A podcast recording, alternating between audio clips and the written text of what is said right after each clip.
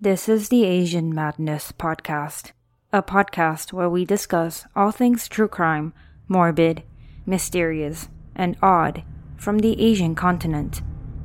I am your host, Jessica.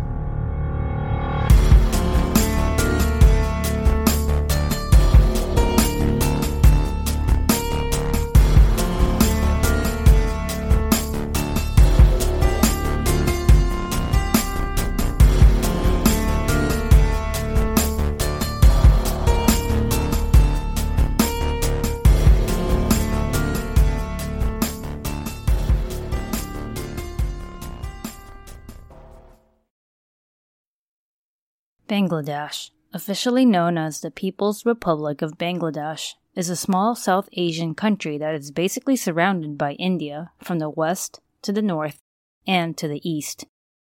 A tiny part of it borders Myanmar in the southeast, and to the south it borders the Bay of Bengal.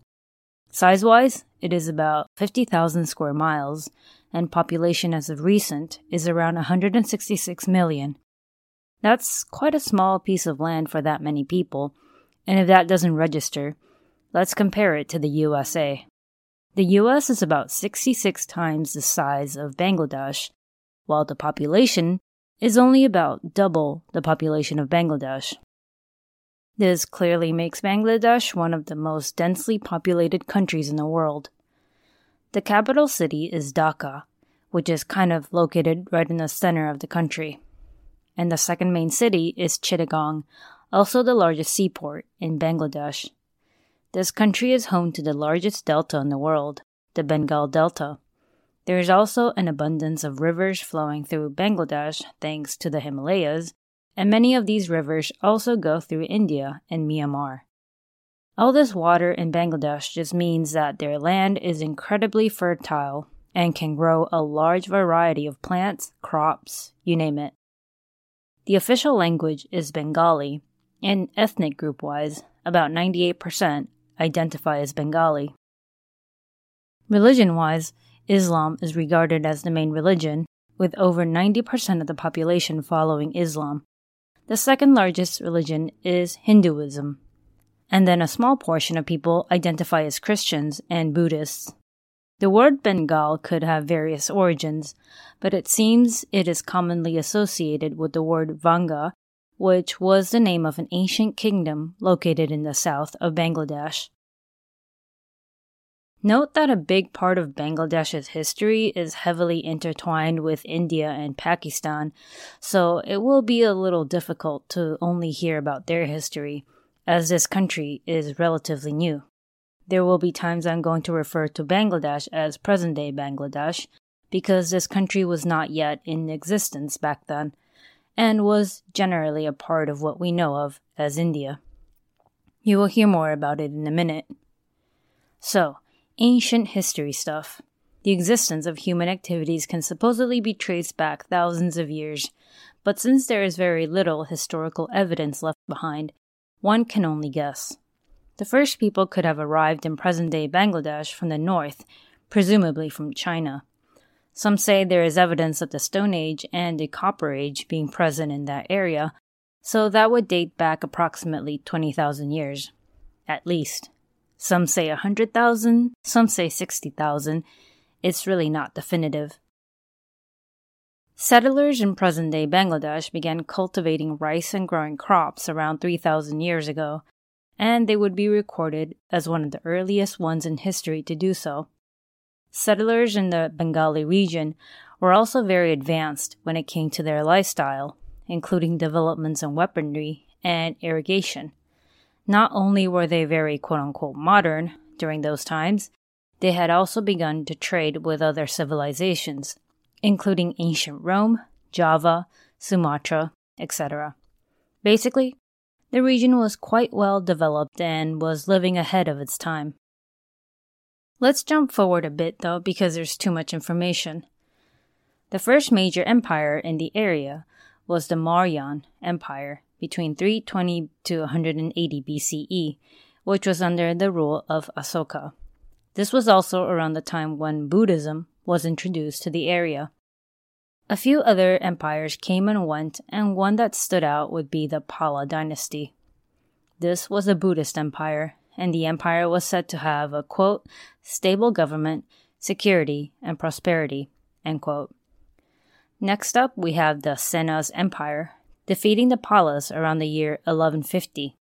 The Senas Empire was said to have been a huge reason why Islam became so widely accepted in the area. They apparently had very strong ideas about religion, especially suppressing Buddhism and their staunch support for Brahmanism, which is a belief of supernatural power that controls destiny. Islam had been around since the 6th or 7th century, but it didn't become widely popular till around the 12th century. Around the 14th century, the Bengal Sultanate was formed, and the whole Bengal area was said to have been a, quote, cosmopolitan Islamic superpower, end quote, often trading with other areas around the world. Up until now, Bengal and India were still tied together, but in the year 1341, Bengal gained some independence from Delhi and the city of Dhaka rose up. Then came the Mughal Empire, ruling from around 1526 to 1857. This rule came with a lot of conflict and struggles. A lot of destruction and violence was said to have taken place as they were heavily opposed, as in massacres, looting, basically a lot of violence from all sides. Despite all that, the Mughal Empire, under the rule of Akbar the Great, tried to connect Bengal and India together by building connecting roads and including Bengal in its postal service. The empire saw Bengal as a rich area full of resources, and including it in certain aspects of the empire was mostly for selfish reasons. Bengal was still sort of isolated from the rest of India, and it was used as a resource center for everyone else. When outside forces arrived at Bengal and invaded the area and took people as slaves, the empire didn't really seem to care much.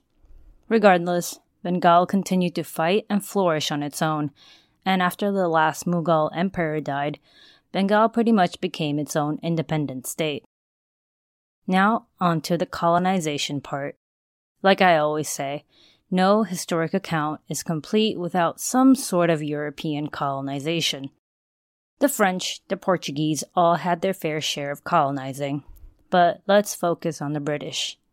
As we know, the British East India Company began taking over India and nearby areas starting from the mid 1700s.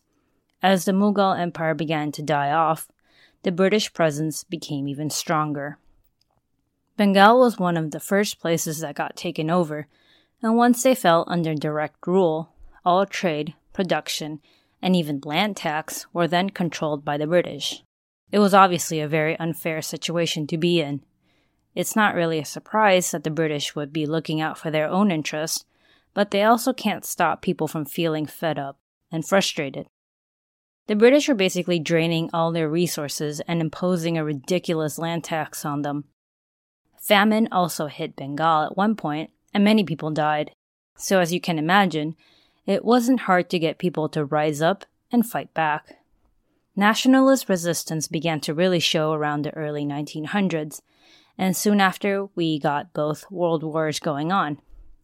After the Second World War, the British were finally ready to say goodbye to their colonized territories, but before leaving, they had to decide on what to do with India, Pakistan, and Bengal. Due to a religion divide, India and Pakistan separated from each other, one being more Hindu and one being more Muslim. But what about Bengal? Instead of merging with India or letting it become its own country, it became part of Pakistan. So now you have West Pakistan, as in present day Pakistan, and East Pakistan, present day Bangladesh. This separation is mostly strange because these two places are not connected to each other at all, geographically speaking. A huge chunk of India divides them, which I would assume would make ruling a country extremely difficult. There was a lot of tension between the two Pakistans, and eventually East Pakistan was able to break off and declare itself independent in the year 1971. It officially became Bangladesh. But that came at a cost.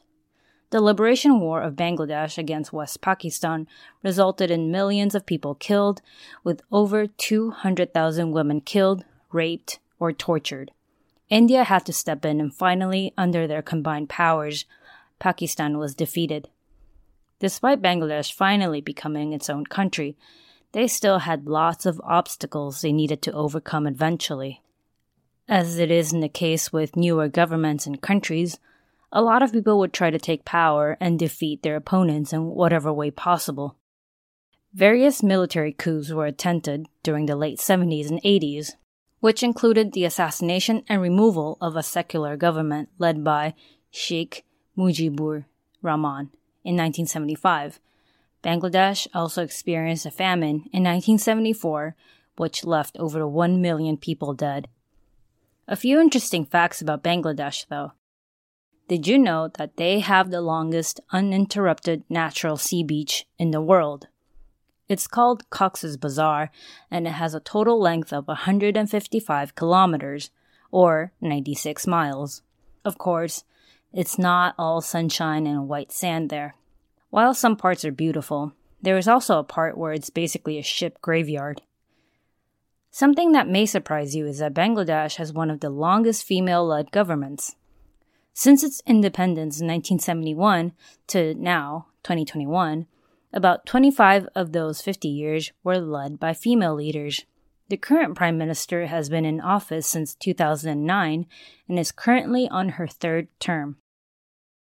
I know many of you probably think Bangladesh is a poverty stricken country, and while it was struggling at one point in history, its poverty line has decreased dramatically over the years. They may be behind many countries in rebuilding and growing, but they are catching up. You also have to consider how much of their resources were drained by other countries and how new the country is. Another fact that I found quite amusing was that Bangladesh is the country with the second lowest obesity rates. Who was number one? Vietnam. It's not that they don't have food or anything, or that they only eat vegetables, there's actually a lot of fried foods and carbs incorporated into their daily diets. It's the whole lifestyle and physical labor work that keeps them from packing on the weight. Oh, and Bangladesh is also home to many Rohingya refugees, if you recall from my previous episode on the Rohingya genocide. Hopefully, this abbreviated background on Bangladesh was interesting and not too overwhelming. It was definitely difficult to research because of its rich history and its ties to India. So, on to today's topic. This case reminds me a lot of episode 26, the murder of Yameen Rasheed, someone who wanted to use their voice to address things that they were passionate about, wanted to bring awareness to certain issues, and challenge the current situation. Is that so wrong? I know many cultures or groups of people view certain topics very differently from what many of us are used to. For example, some cultures may condemn those that don't follow a specific religion, while some others believe everyone should worship whatever they want. Some view women as less deserving of work and should just focus on cooking and raising babies, while others praise women for pursuing their dream career. This man, Avijit Roy, enjoyed speaking his mind and bringing attention to things he was passionate about. Did he deserve to die because of this? I highly doubt it. Let's begin. Before I start, I have to apologize because I do not speak Bengali, obviously, and so forgive me if I screw up a lot of these pronunciations. So, Avijit Roy, a Bangladeshi American man, was born to a Hindu family on September 12, 1972, in Bangladesh. Not that much personal or childhood information can be found about him, but here is what I could find. Roy's father, Ajoy Roy, was a human rights activist and a freethinker. He taught physics at the University of Dhaka and was extremely passionate about humanism, which is the philosophy that values human reasons and human ethics. Directly opposes religion, superstition, and supernatural dogma. It's quite an interesting concept, and I was a bit surprised to learn about this. since we already know how Bangladesh is considered quite religious. If you look at Wikipedia's page on the list of importance of religion by country, Bangladesh is actually one of the top ones. In other words, it might be strange finding someone who isn't religious there. Maybe because of his father's passion, personal beliefs, and upbringing, Avijit Roy attended the Bangladesh University of Engineering and Technology as a young man, majoring in mechanical engineering. He then continued his pursuit in biomedical engineering at the National University of Singapore. I would assume this sort of degree would be able to land him a job nearly anywhere in the world, and that would prove true in the early 2000s when he moved to Atlanta, Georgia, to pursue a job as a software engineer. He had also gotten married to his wife, Rafida Ahmed, and the two had a daughter together, though some sources state that she is the stepdaughter. Also, I will be referring to him as Roy from here on out. Let's discuss Roy's passions, interests, and views. Similar to his father, he also considered himself an atheist and rejected anything that touched on supernatural concepts, specifically in religion. He was a busy man. Not only did he spend a lot of his time studying, obtaining degrees, and working, he was also an activist, a writer, and eventually became a blogger for his blog called Mukto-Mona, which translates to freethinkers. He began this blog journey in the early 2000s, initially creating a Yahoo group for his ideas, back when Yahoo groups were still a thing. Eventually, it moved on from a group to an actual blog. If you look for it online, you will find that this blog is still running and updated quite frequently. There are many submissions from the editors, other journalists, and of course, Avijit Roy himself back when he was still alive. So, what exactly was this blog about? A lot of it reflected his personal beliefs and probably ended up attracting people with similar ideologies and sort of gave them a way to discuss and express themselves in a safe space, meaning the internet. I went through a few pages of the posts, and here are some blog posts that can best describe what they focus on. In one titled, When Prayers Can Kill, the writer states, quote, how reckless a government has to become to leave one of the most important decisions of one of the most severe public health crises humanity is ever to encounter in the mercy of the Islamist zealots who have no ties with science, public health, or medicine. Another one titled, To Mark Zuckerberg, quote, I wish to highlight the fact that Facebook has been knowingly or unknowingly deactivating accounts of numerous atheists, ex Muslims, and freethinkers in Bangladesh. It is conceivable that a similar situation exists in other Muslim majority countries. One post that I personally really like states the following quote, We also say the remedy of religious fanaticism is not more religion, especially not the institutional religion, but rather the remedy is the creation of open minds that accept various ways of living that do not harm each other.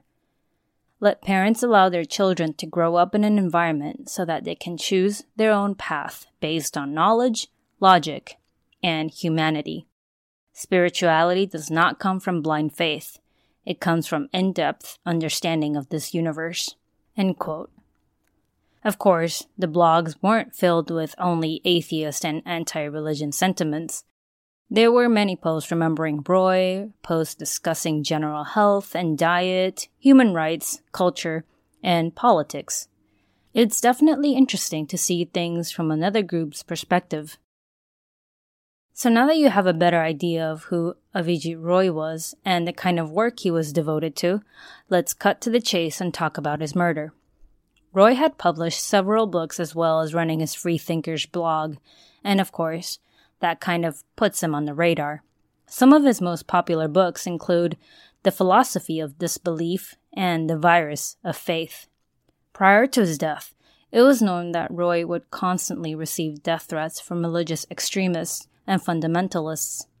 Some came to him directly on Facebook, some were less direct, as in threatening the publisher and the places that sold his books. Roy himself stated once that, quote, the death threats started flowing to my email inbox on a regular basis, issued death threats to me through numerous Facebook statuses, end quote. It's one thing if you're an individual who browses taboo websites and reads taboo books, but him actually putting his thoughts and ideas out there and publishing books about it will certainly get him some hate. One threat allegedly stated that, quote, Avijit Roy lives in America, so it is not possible to kill him now, but he will be murdered when he gets back. As you know, Roy had been living in the US since the early 2000s, around the same time he began his blog. I don't know if he felt any sort of fear, but I would definitely be pretty shook up and would probably avoid traveling back to Bangladesh. But I highly doubt he was the type of person to back down on threats. He's not hurting anyone. The internet is a place to express yourself, and he isn't even forcing people to follow his ideologies. In a sense, we see this as one of the situations where you're not doing anything wrong, so no need to be scared, right? Haters gonna hate. But history has repeatedly shown us that religion is and has always been something people fought about or even killed for whatever your beliefs may be, is it really necessary to destroy those who don't share those similar beliefs? In February of 2015, Roy and his wife, Rafida Ahmed, flew back to Bangladesh for a visit. During their visit, they decided to head to the annual book fair in the capital city of Dhaka. Since Roy was an author, it's only natural that he would participate in book fairs. The day was February 26, and everything was normal until they left.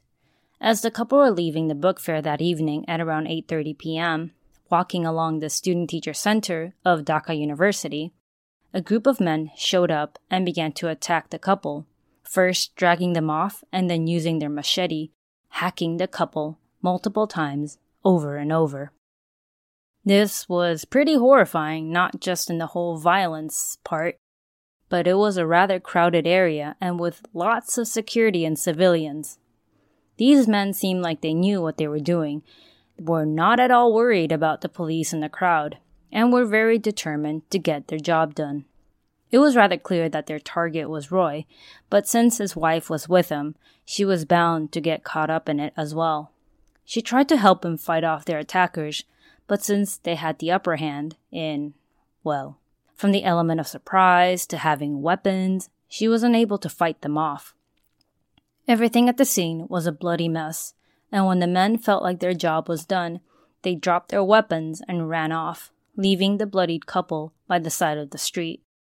Roy was lying on the sidewalk in a large pool of his and his wife's blood, while his wife was still conscious and screaming for help.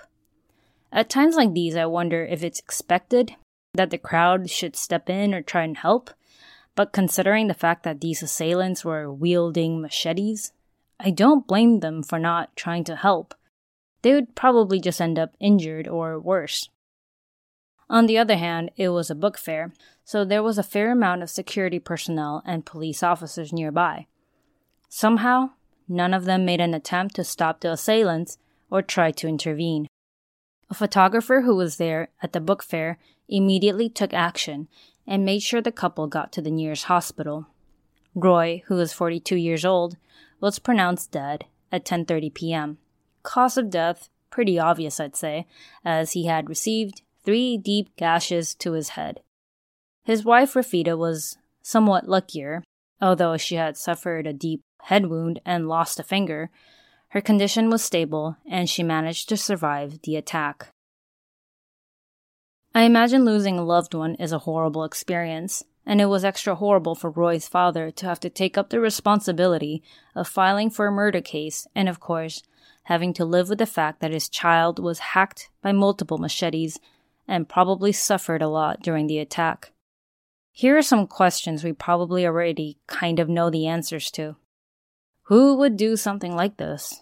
Why would they do this?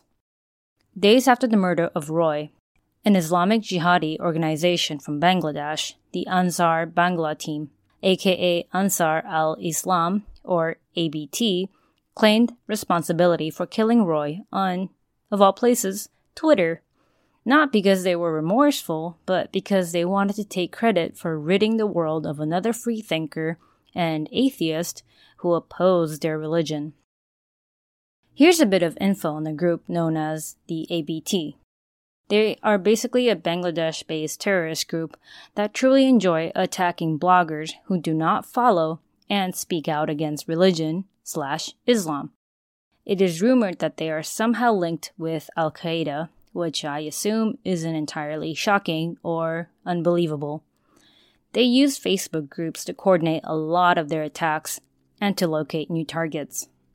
Not sure if that shit is still running, but if you ever do come across one, you definitely should report the crap out of it.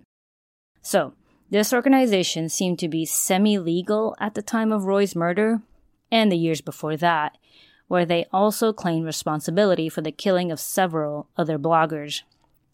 This group was officially banned, though, in May of 2015 after they were implicated in a bank heist the way that was worded makes it seem like governments value financial loss way more than human lives. But I may be wrong. Anyway, the police began to look into all the threats that Roy received throughout the years, hoping to find someone who actually could have done it. About a week after the attack, they landed on a radical Islamist named Farabi Shafiur Rahman, as he had repeatedly threatened Roy's life on social media and I assume he was also the guy who told Roy that he would die if he ever set foot in Bangladesh. Not a great look, I assume. It was obvious that multiple people were involved in the murder of Roy, as there were at least two perpetrators, and then there is all the info gathering and planning. Their main goal was to continue searching for those who could have been involved. The FBI also offered to assist in this investigation. Maybe because Roy had dual citizenship, or maybe because this involved terrorist organizations. The police and the FBI would return to the crime scene and take any sort of video footage of the area they could find. Many witnesses came forward and gave them accounts of what they saw, and something they seemed to agree upon was the lack of action from security and police nearby. So, although this was a book fair, there were police booths set up in many areas, maybe just in case of pickpocketing or people attacking each other with books or something.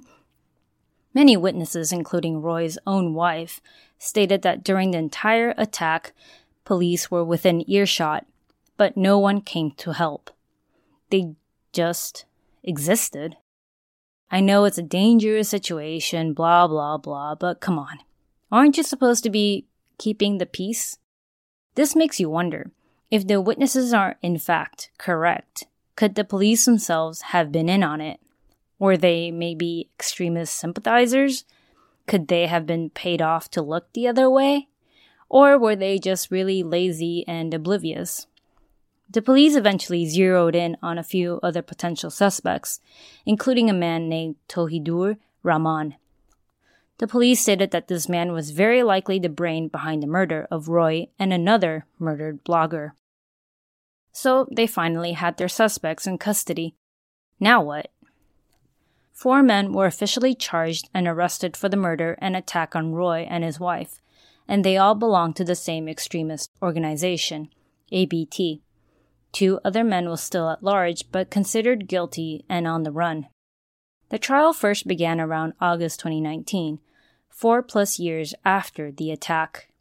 No idea why it would take this long, but I assume the justice system does move a bit slow in certain countries.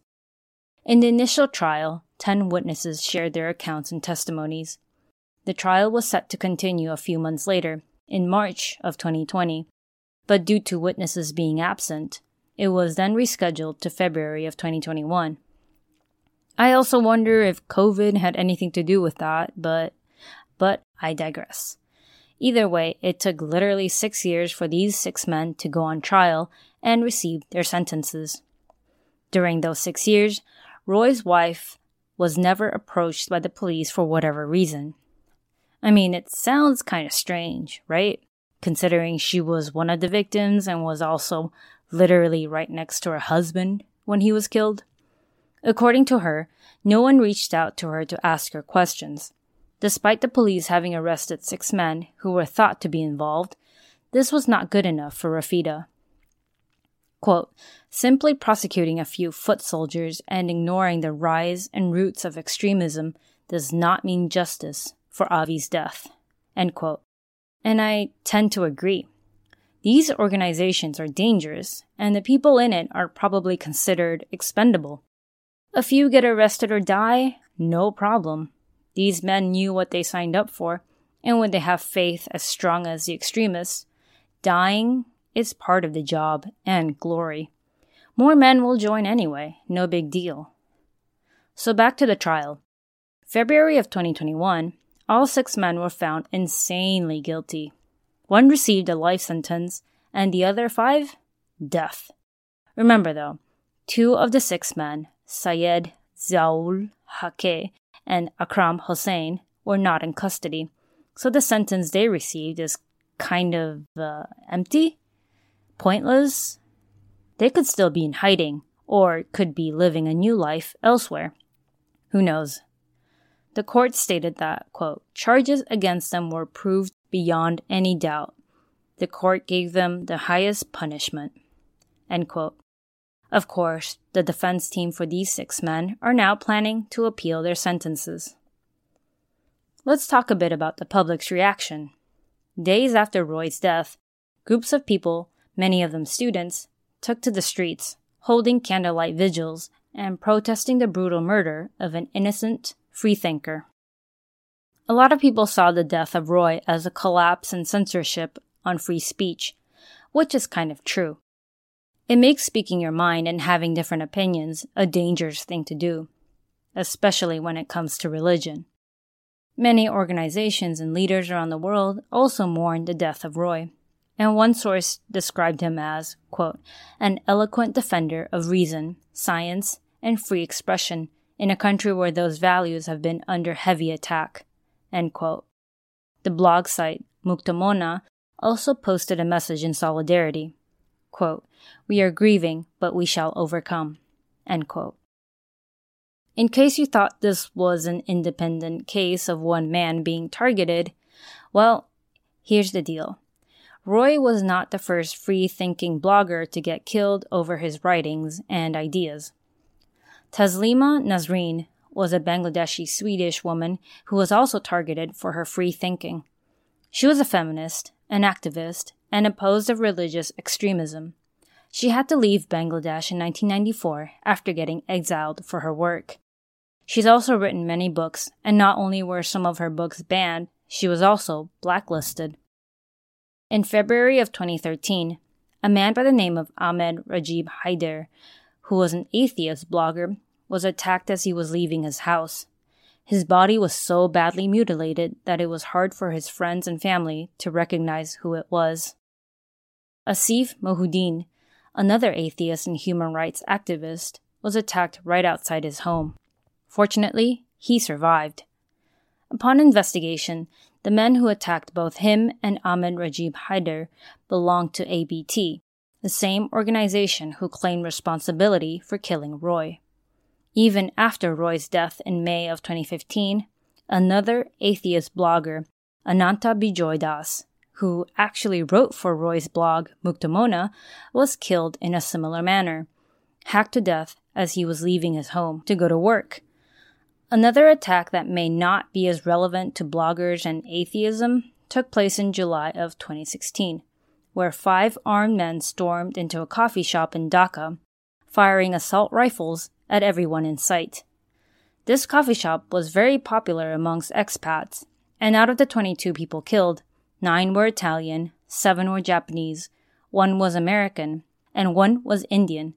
This attack was carried out by another Islamic extremist group, though, not ABT. I would assume this expat location was attacked because of how extremists maybe saw the West, or outsiders. In other words, they did not share their ideologies, so it made sense to them to kill them. So these are just a few examples, and there are definitely more.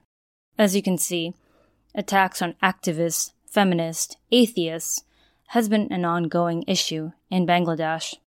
It's also interesting to note that a lot of the men that join these militant groups are young, affluent, educated.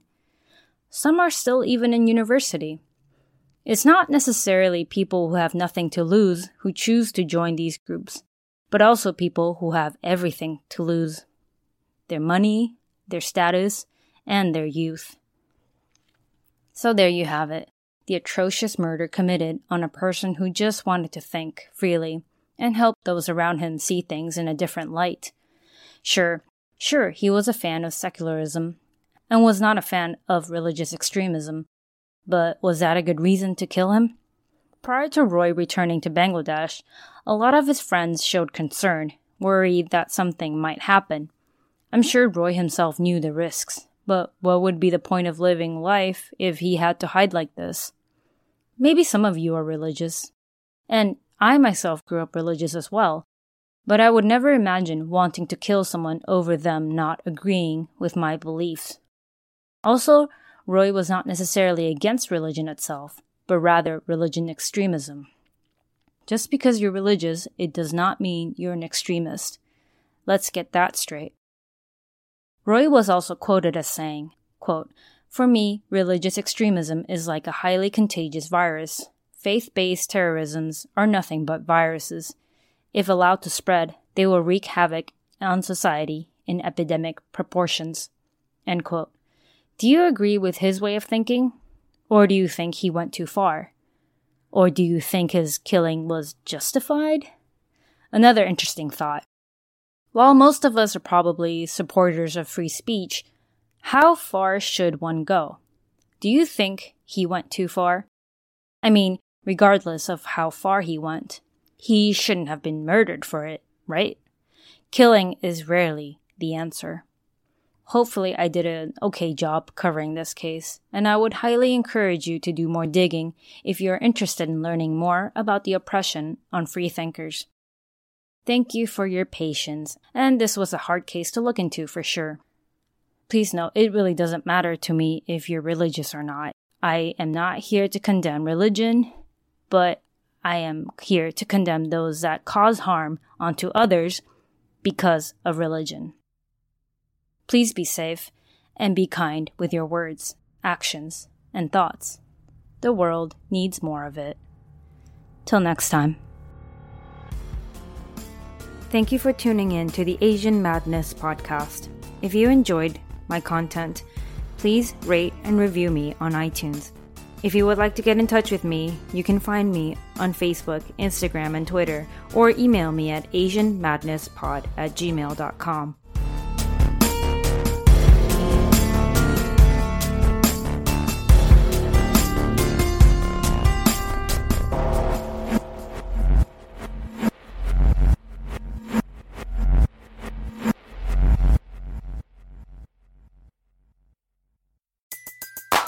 Everybody in your crew identifies as either Big Mac Burger, McNuggets, or McCrispy Sandwich.